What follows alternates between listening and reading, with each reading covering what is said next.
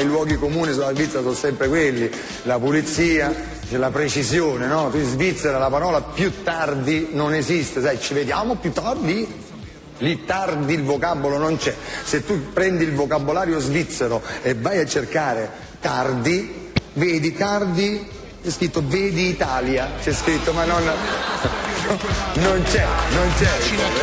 Vicino a chilometri di strada, l'hai voluta tu la bicicletta, più in fretta, più in fretta. Bruno Moretti insegna linguistica italiana all'Università di Berna e dirige dal 1995 l'Osservatorio linguistico della Svizzera italiana OLSI, cioè l'istituto che si occupa per conto del Canton Ticino di indagare e descrivere la situazione della lingua italiana in Svizzera. Proprio per le edizioni dell'OLSI sono usciti tra l'altro il suo Ai margini del dialetto, varietà in sviluppo e varietà in via di riduzione in una situazione di perdita di vitalità, e poi, scritto insieme a Francesca Antonini, le immagini dell'italiano regionale, tendenze dell'italiano nel Canton Ticino degli anni 90. Bruno Moretti ha firmato per l'Enciclopedia dell'Italiano Treccani il saggio Italiano di Svizzera. Per italiano di Svizzera si intende fondamentalmente l'italiano parlato nei confini nazionali dello Stato svizzero quindi è un italiano di parlanti nativi, gli abitanti della Svizzera italiana, che sono tradizionalmente di lingua e di cultura italiana, è l'italiano di italiani immigrati in Svizzera. Noi sappiamo che nel secondo dopoguerra del XX secolo c'è stata una grandissima immigrazione dall'Italia, che ha portato addirittura ad avere più italofoni nei territori non di lingua italiana che nei territori di lingua italiana, e poi è l'italiano che si ritrova al di fuori della Svizzera italiana, per esempio nelle istituzioni svizzere cioè quello che a volte è stato chiamato anche italiano federale, italiano elvetico, cioè l'italiano come lingua nazionale quindi presente in primo luogo per esempio nelle traduzioni di tutte le leggi, tutte le documentazioni statali, ma anche eh, come strumento di comunicazione tra cittadini al di fuori del territorio. Possiamo calcolare che questa popolazione si divide tra persone di lingua materna italiana, italofoni veri e propri, alcuni dei quali addirittura appunto monolingui, contrariamente a quello che a volte si pensa dell'immagine degli svizzeri, alcuni monolingui italofoni che abitano nei territori della Svizzera italiana, poi gli immigrati di lingua italiana che in buona parte al giorno d'oggi sono, per la maggior parte, sono decisamente bilingui e alcuni di loro, una buona parte di loro, ha una lingua, una l'altra delle lingue nazionali svizzere, soprattutto il tedesco, ma anche il francese, come lingua principale. Quindi l'italiano per questi immigrati di origine italiana è diventata la seconda lingua quasi nell'ordine di importanza e di competenza. Gli aspetti peculiari dell'italiano in Svizzera che lo contraddistinguono dall'italiano d'Italia sono per molti aspetti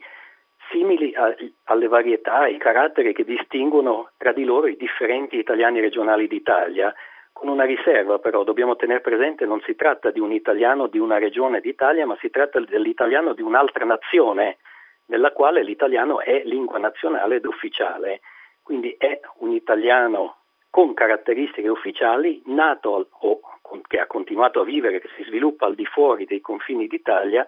e che quindi, per esempio, ha delle necessità denominative che in Italia non esistono. Esistono delle entità, delle, istituzioni, dei concetti che in Italia non esistono o che hanno un'altra forma. Un esempio banale è quello della cassa malattia, che è l'assicurazione malattia, la mutua italiana, ma in Svizzera ha tutta un'altra forma. Oppure pensiamo a tutte le istanze politiche, il Consiglio federale, per esempio, è il governo, il collegio dei ministri. Un consigliere federale non è il consigliere di un ministro, ma è lui stesso il ministro. Oppure il dipartimento è il ministero quindi sono delle ragioni storiche che differenziano ad un livello, come in questi esempi, soprattutto lessicale, due varietà di italiano che vivono in realtà differenti. E poi ovviamente ci sono le altre differenze che sono più tipiche, più simili a quelle degli altri italiani regionali, per esempio le differenze legate ai dialetti. I dialetti della Svizzera italiana sono dialetti di tipo lombardo e condividono con i dialetti lombardi molte caratteristiche e come si sa a volte queste caratteristiche finiscono per ricadere nell'italiano. Una delle caratteristiche fondamentali dell'italiano in Svizzera è il suo convivere con le altre lingue nazionali e soprattutto con una lingua nazionale che è il tedesco, che è la lingua più importante quanto a dimensioni demografiche e presenza politica della Svizzera. Questo ha come conseguenza che ditte, per esempio, molto attive in Svizzera si ritrovano a dover tradurre la loro terminologia nelle quattro lingue nazionali e a volte, per semplificarsi il compito, un'espressione che designa un significato comune nelle quattro regioni viene adattata con un significante simile in tutte e quattro le regioni. L'esempio più noto in questo senso è quello di azione, nel senso italiano di offerta speciale, che corrisponde al tedesco Aktion e corrisponde al francese Action, quindi eh, la stessa entità riceve una denominazione quasi comune. Gaetano Berruto, un importante linguista italiano che si è occupato molto della Svizzera, ha definito questi fenomeni triplette panelvetiche perché si riproducono nelle lingue principali svizzere.